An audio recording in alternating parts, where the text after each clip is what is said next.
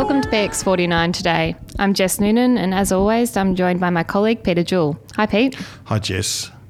Listeners, um, thank you for taking your time in your busy lives to listen to our podcast. We try to do our best, and we're very excited. We're coming up to PX50. If you've got any suggestions about our podcast, please get in touch with us. You can get in touch with us at planningexchange at gmail.com or by visiting our website. We'd also encourage you to leave us a review on the podcast app, as this will help us reach more listeners across the globe. Today, we're thrilled to be sitting down with Kate Roffey, the Director of Deals at the City of Wyndham. I've seen Kate speak a number of times over the years and have always found her to be an incredibly impressive, engaging, and honest presenter. Very excited to have her on the podcast today. Kate has an extensive sorry, Kate has extensive experience as a CEO and senior executive within government, commercial, and not for profit sectors, and has held significant leadership positions within the industry, including at Tennis Australia as the manager of the Melbourne Park redevelopment, CEO of the Committee for Melbourne, and most recently as the Director of City Deals at the City of Wyndham. Welcome to the show, Kate. Good morning. Good morning, listeners out there. Now, Kate, can I ask you to take us through your career highlights and what your background was prior to your role with Tennis Australia? Yeah, so um, my actual background, strangely enough, is as a biomechanist and a sports psychologist. So I come um, nowhere near the city sort of shaping role that I do now in terms of background. But over the years, I think um, moved into a series of jobs that uh, brought me closer to that thinking around big strategic developments that focus on something like the tennis centre here, for example, a major facility in the middle of the city. So the question was, how do we join it up transport wise? How do we activate it? How do we use it outside of the tennis tournament? And that started me thinking about a whole range of connectivity issues, and in particular, how something like a tennis tournament and a sport facility can really activate a city centre. I spent a lot of time overseas working with different groups, the Yankees and the Mets and the Dallas Cowboys and the Arizona Cardinals and Manchester United, looking at the way they had activated their facilities and in particular in the States, how they used a facility as a focal point for a city development. And it's made me start to think more about the fact that here we tend to put housing first and then develop infrastructure around it. And I thought that just can't be the right way to do it. So, from the Committee for Melbourne, talked more about value capture and various other elements, and that landed me at uh, Wyndham doing deals. So your title is the Director of Deals. Can you tell listeners a little bit about Wyndham and your position there? Yeah, it's it's unusual. People always go, "Oh, it's um, I'm the Director of Deals, Investment and Major Projects," and they go, "Oh, the Director of Deals. That sounds interesting, and it is a fascinating job." Um, I, I, because of my background, it's and it's fairly unique, and it just brings together a strange mix of experiences in the city shaping sort of space, along with value capture and an understanding of transit oriented developments and TIFs and TODs and various other PPP structures. So that gave me an opportunity to actually do something down at Wyndham where we have a lot of uh, land, we've got a lot of greenfield land down there, to strike deals with the private sector to actually develop infrastructure that normally wouldn't get built out there because you'd be reliant on a state or federal government. So I always say if you want to create a, an exciting future, you have to create it yourself. You can't sit there and wait for someone else to do it for you. Kate, Wyndham, is, I believe, is one of the fastest growing municipalities yes. in the country. Is that? Mm-hmm. Yes, it is. We have, to put it in some context, because I can tell you that I think we've grown uh, 38% between the last two censuses. Doesn't mean much, but when I say to people, we have 95 babies born every week in mm. Wyndham. It gives you an idea of just how quickly we are growing as a population. Mm. Uh, business facilitation is a, a, relatively rare job position in local government. Do you think this type of role will expand? I think it has to, and and credit to Wyndham City. My background is not in local government at all. I come from from business. I come from sport, and in fact, one of those things I vowed I'd never do when I finished at the committee for Melbourne and was thinking, what will I do next? Was go to local government, despite being asked um, many times. But Wyndham had a real vision. Our, our CEO, Kelly Grigsby, out there really wanted to, to shape our own future and realised that we can't actually do it by sitting there waiting for someone else to do it for us. So it is innovative and creative, but something like the A League deal which I'm sure we'll talk about um, as we go through the podcast, that changes the way that everybody has to think about delivery of infrastructure. It's not good enough to just sit there anymore um, with your hand out and say, state or federal government, you build it, because there just isn't enough money. So we have to be more creative about funding infrastructure, and I think local governments have to play a really significant role in this space. And can you talk a little bit about the stadium project? Yeah, so um, one of those things that I was approached by um, the Western Melbourne Group uh, guys I did the bid with, and they said, We have a plan to build a privately built sports stadium, 15,000 seats uh, in the West, uh, but we need to do a deal to do this. And I said, well, I am the director of deals, so I'm your person.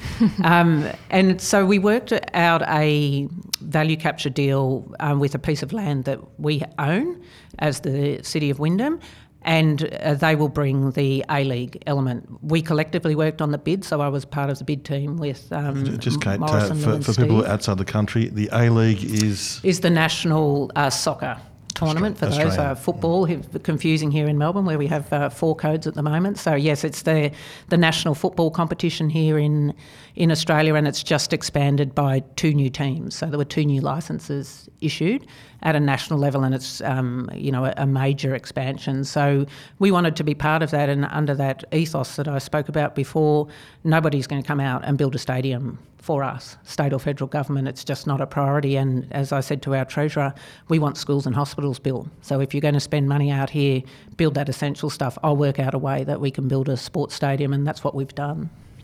And so, what were the challenges in going through that process? I'm, I'm sure there were many. yes, well, speaking of, um, as I'm sure a large contingent of our listeners are planners, um, we will have um, planning, so we need to rezone and, and go through all of that process now that we have a licence. We couldn't do that before because um, without a licence there was no deal. But initially, the the big challenge was actually how you strike a deal that works for the community, uh, as in our citizens of Wyndham, and also actually works for the private investors. And uh, the trick with doing that was a residential development, which is um, the value capture element of it. So the, there'll be a residential build in there. The developers uh, pay market rate for that land, so it's not given to them. They actually pay for the land, they develop it, and the uplift that they get uh, in commercial terms from developing that residential land goes to pay the financing for the stadium. So at the money at the moment, uh, Wyndham City don't need to provide any funding for the stadium and the sporting facilities, and nor do state government um, or federal government. Doesn't mean that we wouldn't like to have the state or federal government involved in a women's centre of excellence or something like that. But it's not a requirement, and normally the way you do these is you go and say, state government, federal government, you build it for us. so the council is exchanging the land for uh, development essentially. So, uh, so there's uh, three portions of land. So if you if you break it down into the what we call the pure um, A League component or the pure sporting component, so that's the stadium and the associated facilities you need to have a, a football team housed there. That land has been exchanged um, for no consideration, as we say legally, so exchanged for no money. Um, the deal is that the Western Melbourne Group has to have to provide the facilities, which um, really provide the economic uplift for Wyndham. So you ask where Wyndham is, um, and I'm sure lots of listeners out there are asking where Wyndham is. It wasn't even realistically on anyone's agenda, um, state, much less federally, until this came along, and now everyone's going, where is Wyndham? So that branding and positioning is invaluable. The residential, as I said, they pay for that land, and we've struck a deal uh, legally to do that. And then there's a commercial element as well. So we, of course, would like a hotel um, down there to um, and some retail, and that will then be um, purchased as well. So it's not a gift of land. Part of it is, but the majority isn't. exchange.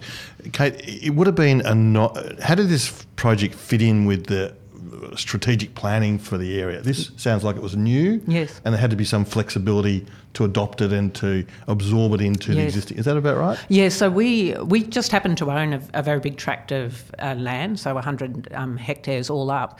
And the southern side is actually a town centre, so that's already in a PSP um, for those planners out there.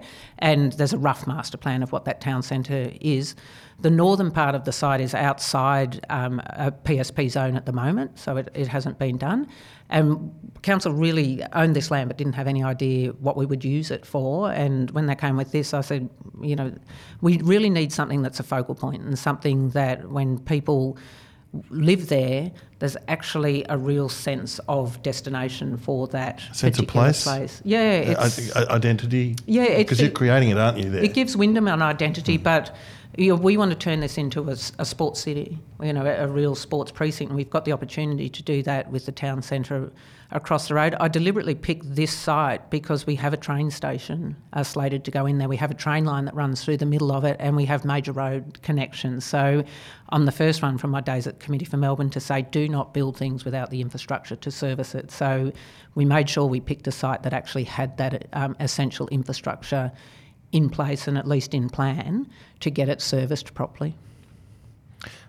Many people talk about value capture, Kate. I mean, I've heard about this, Jess, for years and years and years, but rarely does it come about. It's normally about train stations and building above it. But um, what do you see some of the advantages of the, the value capture? It's a. You're exactly right. We've we've tried to do it a lot, um, particularly at state government. There's not many local governments that have, have tried to do it. We try to do a lot. We can't quite get it right. One because you need that.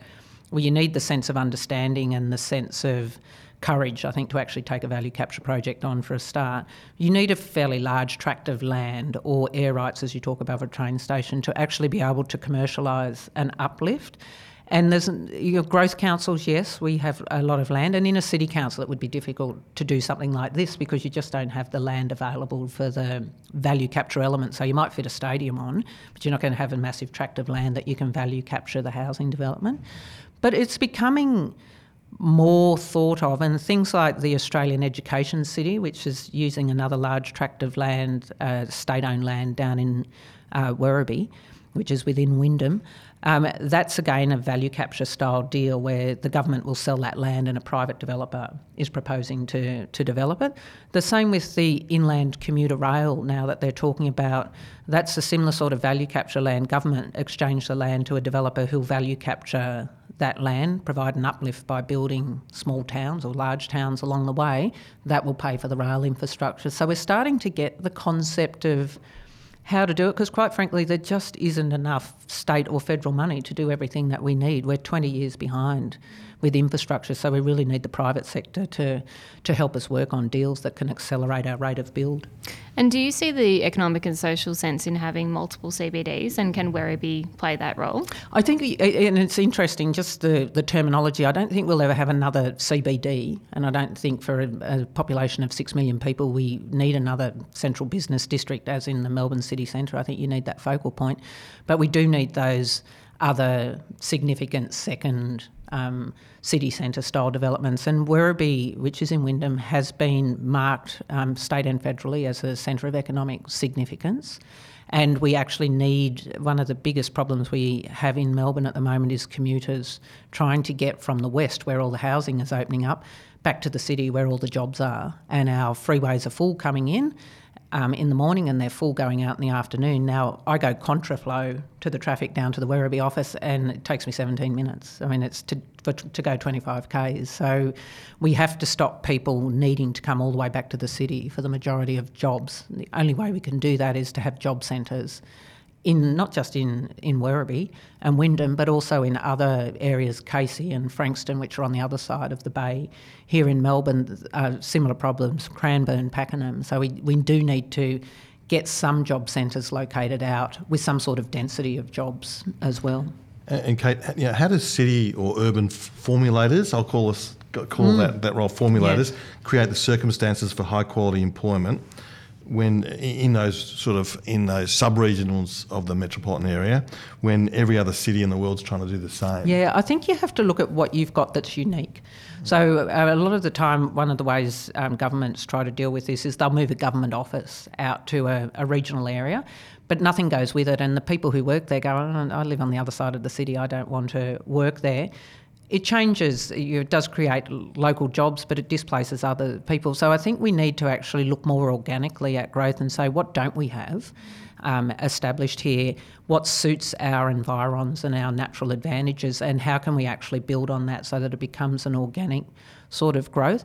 And I think there is enough. You know, Geelong, Deakin Uni have done this really well um, here in um, Victoria, for example, with their carbon fibre technologies and, and some of those things. Out at Monash Clayton on the other side of town, they've done some really good things with titanium and biomed and 3D printing. So they've picked advantages that are unusual. They've picked advantages that are going to be future um, industries as well, so not looking backward to what used to be, but they've said, what are we going to need in the next 20 years? And they've um, organically built around that, and that's what we are looking to do in, in Wyndham as well as actually how do we build something more than just a sports stadium? How do we build an education area around that? How do we bring other sporting elements out into that precinct?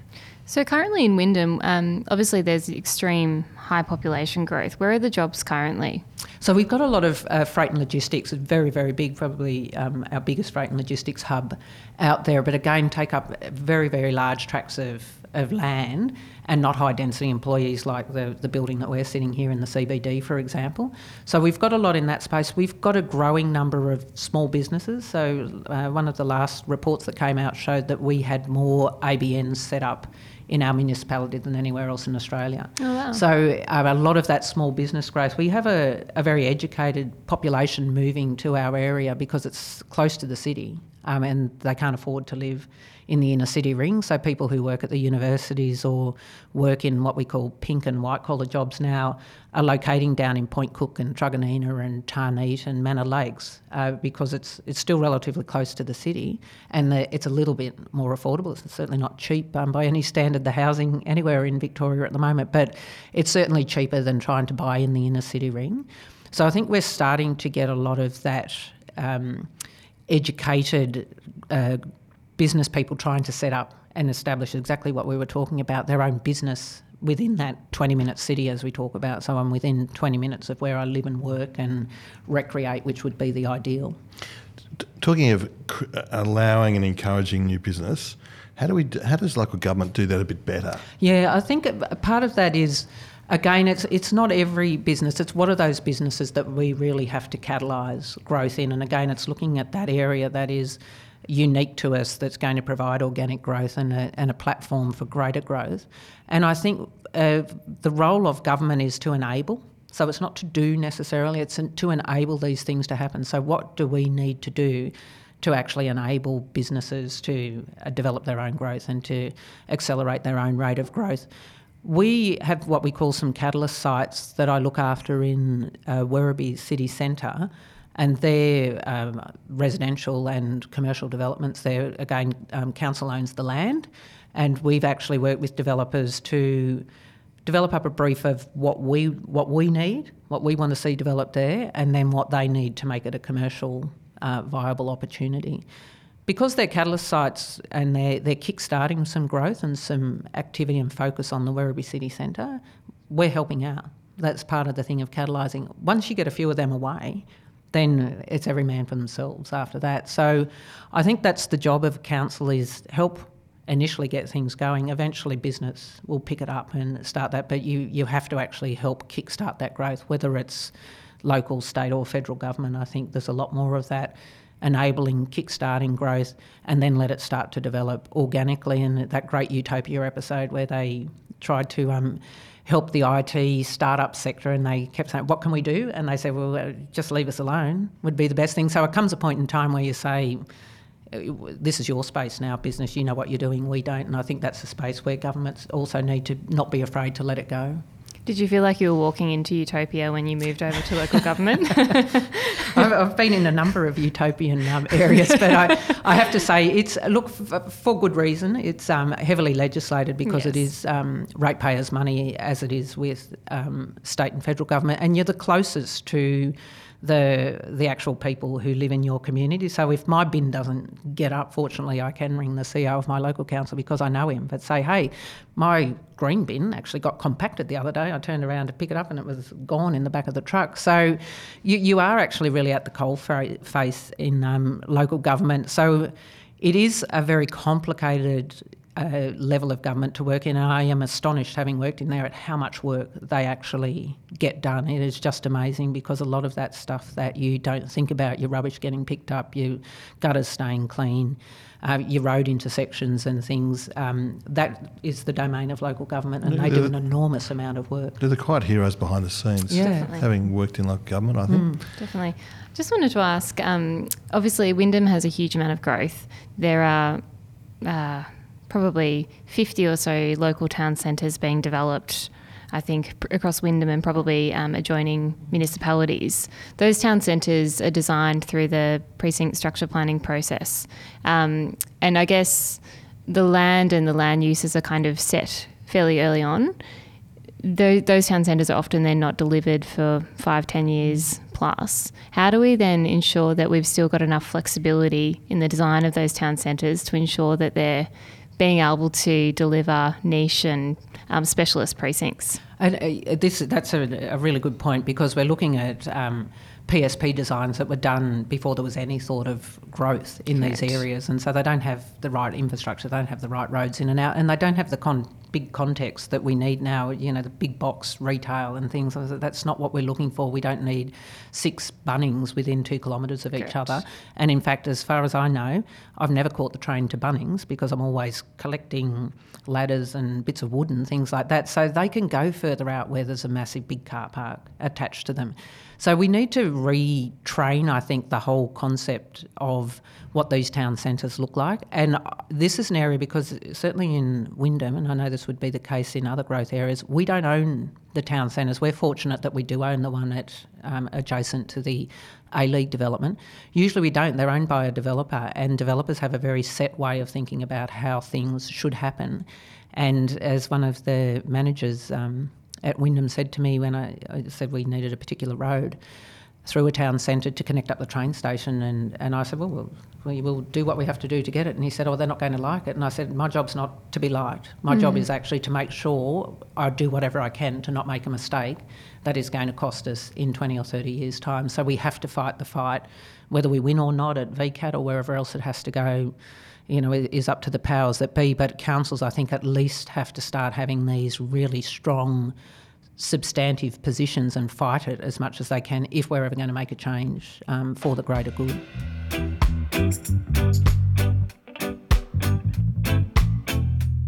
Thank you to Song Bowden Planners, who offer excellent personalised service. Call Dave Song or Dan Bowden through details on our website. Also, we thank Victorian Planning Reports, our very first supporter.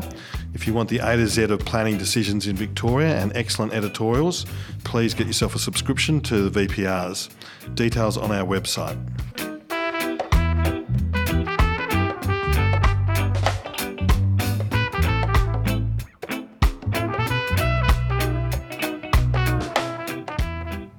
And taking a broader view, Kate, of your former role as the CEO of the Committee for Melbourne, mm-hmm. can you tell our listeners a little bit about the organisation? Yeah, so Committee for Melbourne is quite a unique organisation in that it's it's a member funded and member based organisation. So it's made up of a, a, lot of the businesses that are surrounding us here in the CBD are members of the Committee for Melbourne and it's almost like a think tank group. So it brings those members together to provide their expertise in specific topics that you're talking about. So when I was at the Committee for Melbourne, one of those big things, for example, our membership helped us with was a lot of that um, transit oriented development, PPP style, um, how we pay for other infrastructure. So, um, committee put out an excellent report into those particular opportunities, and that was driven off the back of member input for that. One of the other things um, Committee for Melbourne played a very influential role um, in when I was there was the development of Infrastructure Victoria as an independent entity. So that was again something that we worked with our members to look at all the pros and cons and some principles, and then we worked with so, government. So, it's apolitical. It is apolitical. Yeah, is it doesn't. Great. Yeah, it doesn't. We I would go to the minister and I would go to the shadow minister and say this is what we're doing, um, and I would say heads up, you're probably not going to like what we say in the media tomorrow, but you always give them the heads up so that they know. But it's entirely apolitical. It's there to push an agenda for the growth of the city in a positive way, and you know, we have been the world's most livable city.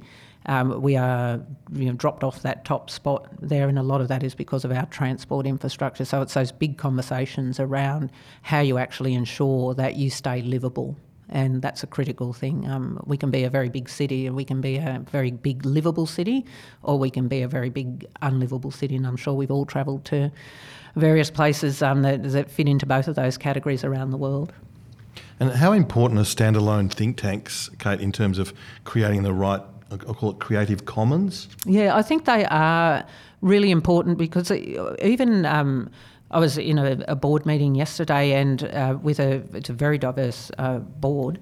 And some of the thinking that it threw up was, you know, absolutely, you'd look at it and you'd go, that is so out there and not something, this is a transport um, sector board and it's, a, it's not something that you'd normal, normally think um, of even doing or considering, much less think is possible. But when you actually sit down and tease that out, you go, you know what? There is no reason that we can't have a fully integrated transport system. For example, we just have to think differently. So, from such a diverse group, and the Committee for Melbourne has everything from arts and cultural groups, not for profits, right through to your bank, big banks and various other groups as members. It brings this diversity of thinking that you don't normally get if you're a representative group of a particular sector. Um, for example, you know, a, a, specific, the Property Council or UDIA or something, it tends to be um, similar think there, whereas the Committee for Melbourne can really bring a diversity that sometimes shocks you but out of each of those crazy ideas comes a, a little kernel of something that you go, you know, that might actually work. Mm. Just on that front, obviously our cities have changed significantly with all the new technology that we now have and economic practices. How should city formulators respond to that? I think we just well, have to use it. yeah, we just have to think differently. I mm. think we, and you know, again, I was um, I was at a board that um, dealt with, deals with the trains here in um, Melbourne, a board that I chair, and we were talking about, and I said, Do we, does everything need to be heavy gauge rail? Still, there have to be other ways to actually um, make things more flexible, do things more cheaply. Than yes, we need heavy gauge rail for our metro um, tunnel that we're doing now, but in joining up different areas, we don't need to keep going with heavy gauge rail. So what what are other places doing? What's happening Singapore's in this technology Singapore's doing some space? great things. Singapore's doing some great yeah. things with their light rail there. Yeah, connecting Singapore. up with the metro, the MRT. Yeah, yeah. So um, uh, trackless trams. You mm. know, there's all these sorts of things that are mm. coming up. Electric bikes. You know, that we don't need to keep thinking the old way. We do need some old things, but we need to actually look what's going to happen in 20 years' time because I still do not understand a la Jetsons why we aren't up in the air actually travelling around because to me I was like it can be done. I saw it at the Smart Cities conference in Barcelona last year. You know, you, you can actually have drones that carry people. Mm. Why are we not actually going there with this sort of future thinking? Mm. So, so this is all gets back to the importance of blue sky thinking. Mm. Kate, you, yeah. you think we don't do enough of that? I don't think we do, and I, and I think there's two things, and you know the um, the conversation we often have with the operational group at, at work versus me, who says why can't we do it, is that um, you still need to do your operational things, but I think if you don't aspire to blue sky thinking and at least have a vision, mm. then you're never going to get there. And I always say, um, when I get in my car and say I've got to go to somewhere in the southeast that I don't know very well, I don't just get in my car and drive because I sort of know the way there. I find out my destination and I work out a series of steps to get there. We don't seem to be doing that with our big picture planning. So, where do we want to be? what sort of city do we want to be um, as Werribee? What sort of municipality do we want to be as Wyndham? Now, what can we actually do to get to that marker in the ground so that in 20 years' time we're not sitting there going, oh, gee, we, we took all these little steps down this road and actually we should have veered left here instead of going right. So I think you have to have some kind of big picture, grand plan. Otherwise, you're just going to step along following yeah. everybody else. Is it, is it that saying yesterday's ideas deliver yesterday's results? Yeah, I, look, I always say, um, you know, I, I do um, travel overseas a lot for, for work, and um, I'll have the, you know, a local journalist say, oh, you're overseas again, what were you doing? And I'll give them a list of 20 meetings or whatever I had, but I'm like, I'm not going to make this municipality a better municipality, a world leading municipality by looking in my own backyard. I need to go and see what everybody else is doing and not do what they do. I need to do something that's 20 years ahead of what they're even thinking. That's the way that we're going to actually get forward. And I can tell you, I don't know how many times people said to me, You'll never get this A League licence. It cannot be done. It, it's done. We've got the licence. And they keep saying to me, you you should deserve a medal if you get this delivered. I'm like, We will get it delivered because we have to. Yeah. Um, but it's it works. The model works. You've just got to have people with the wherewithal and the will and the vision to actually get behind it. And, I mean, it's hard for government sometimes with inertia. There's a lot of criticism. Show me the precedent. Yep. Show me an example. If there's no example immediately, it's mm. hard to be a pioneer. Yeah. yeah. Yeah, well, look, we have, it's the great advantage. As I keep saying to our planners and things, I say, oh, we do it this. And I was like, this hasn't been done before. So there is no way to do it. This is, we're in that area between what you normally do and what the Act says you absolutely cannot do. There's this whole area that we have to start testing the boundaries. So it's a great thing. The, the downside is there is no precedent to just say this is how you do it. So you have to work it out as you go. But I tell you, you do one, then everybody else is going to be sitting there going, mm, actually, how do we do how do we do these things as well? And not only that, but state government goes, you, you have to add to the funding pool that we've got collectively, um, and that's what um, we're trying to do in areas that is um, non-essential. So schools and hospitals. You know, Tim Pallas, Treasurer, put your money towards that. We're desperate for more schools. We're desperate for more hospitals. In in Wyndham, we are growing so fast we can't keep pace. Things that are non-essential in that um, human services sense, but we have to have them for that sense of place and identity. I'll find out a way that we can actually deliver that ourselves. Collectively, we have to start doing more of this. There just isn't enough um, funding to go around, and we're not going to go to the, you know, Swedish style 25% across the board taxation style system where you can have that true social economy. So. Mm. Do you have any ideas on how you might achieve that, Anne in Wyndham? You were saying with the with the growth and requiring that many new schools, hospitals. Yes. Do so, you have any ideas at this point, or is it I a am, work in progress? No, yeah, I am working on um, ways that again we can potentially leverage assets or leverage something that we've got to develop, um, you know, not public schools, they are the domain of the, the government, but can we develop some private schools which can actually take the load off? Again, that's, you know, I, get, I guess it's where that director of deals sort of things come in. How do we actually strike up a deal that is going to work for both the municipality and a school who needs land to build on but also needs to build. So, where do we strike that? There is an example of a PPP style development that's going up for a, a hospital in um, Brisbane at the moment. We're looking at closely because that's one of these other models of actually how you can accelerate the build. And again, it's about taking some of the pressure off the state government and federal government purse strings to, to just make more go around because so I keep saying to my councillors, it's not the state government for Wyndham, it's the state government for Victoria, and everybody needs more services. We're just growing so quickly. Yeah. Okay. Is there like a portal or, or, something like that where we can consider the best of urban development around the world? There isn't, unfortunately. Yeah, it often ends up in the, trapped in the brains of people who go around and um, and look at different things, and it, it's difficult to get that out. So you know, I was fortunate enough to work for four years at the tennis, and Geoff Pollard, um, who had been the, the chair and CEO for a long time 21 years uh, when I was there, knew everything about the history of the Grand Slams. And courtesy of the fact that um, there were these extensive negotiations that we went through for four years, I learned so much about the structure of the tennis tournaments and the International Tennis Federation and the history of that tennis from Geoff. But it resides in my head. Um, it resides in Geoff's head, and you just don't have time to to put that down. And you know, these contracts, those agreements are confidential as well. So there's a limited amount that, while I know the the um, structure of the commerciality of the tennis deals and, and the deal that we do with the A League, they're commercially in confidence. So there's a limit as well in terms of how much you can actually release publicly, and I know everybody wants to know, but it's like it's you know the developers are the ones who are investing in this, and we have to keep their confidence um, in that as well. So it's a it's very careful line you have to tread. But no, I'm not aware of anywhere that sort of you can just go to and like a Wikipedia of yeah, uh, of, no, of it's smart um, planet city development because they happen in in sporadic places mm. around the world. You know, there's some really good examples, but unfortunately, we need someone who who draws them together and captures them because I'm like I'm sure as you both have been overseas and looked at other exemplars and things and certainly add to that knowledge base and you know those I don't know 40 or 50 different um, stadium developments I've visited when I was at tennis have added to this vast knowledge and understanding of those things but it's almost impossible to put it down in a in a format where someone else can actually access that information. Do you have a message for any of the town planners and allied professionals out there with things that we could be doing better or things that we should be um, aspiring yeah, to? Yeah, look, it's it, and I, and I would, and I would discern here between the statutory town planners who have a very um, you know, almost regimented set of guidelines that they have to adhere to, and so I get that they're in a in a different sort of position. But those who are urban planners, visionary planners, you have to start thinking outside the box, and we have to start looking not not just the good things that are happening in Australia and overseas, but the bad things as well. What hasn't worked when they've tried, and start learning more. So we really have to start to stretch our imaginations a lot more. I'd like to say to the stat planners as well, please stretch your imaginations a little bit. That, that gives um, that's that asks them, I think, Kate, to be successful in that way.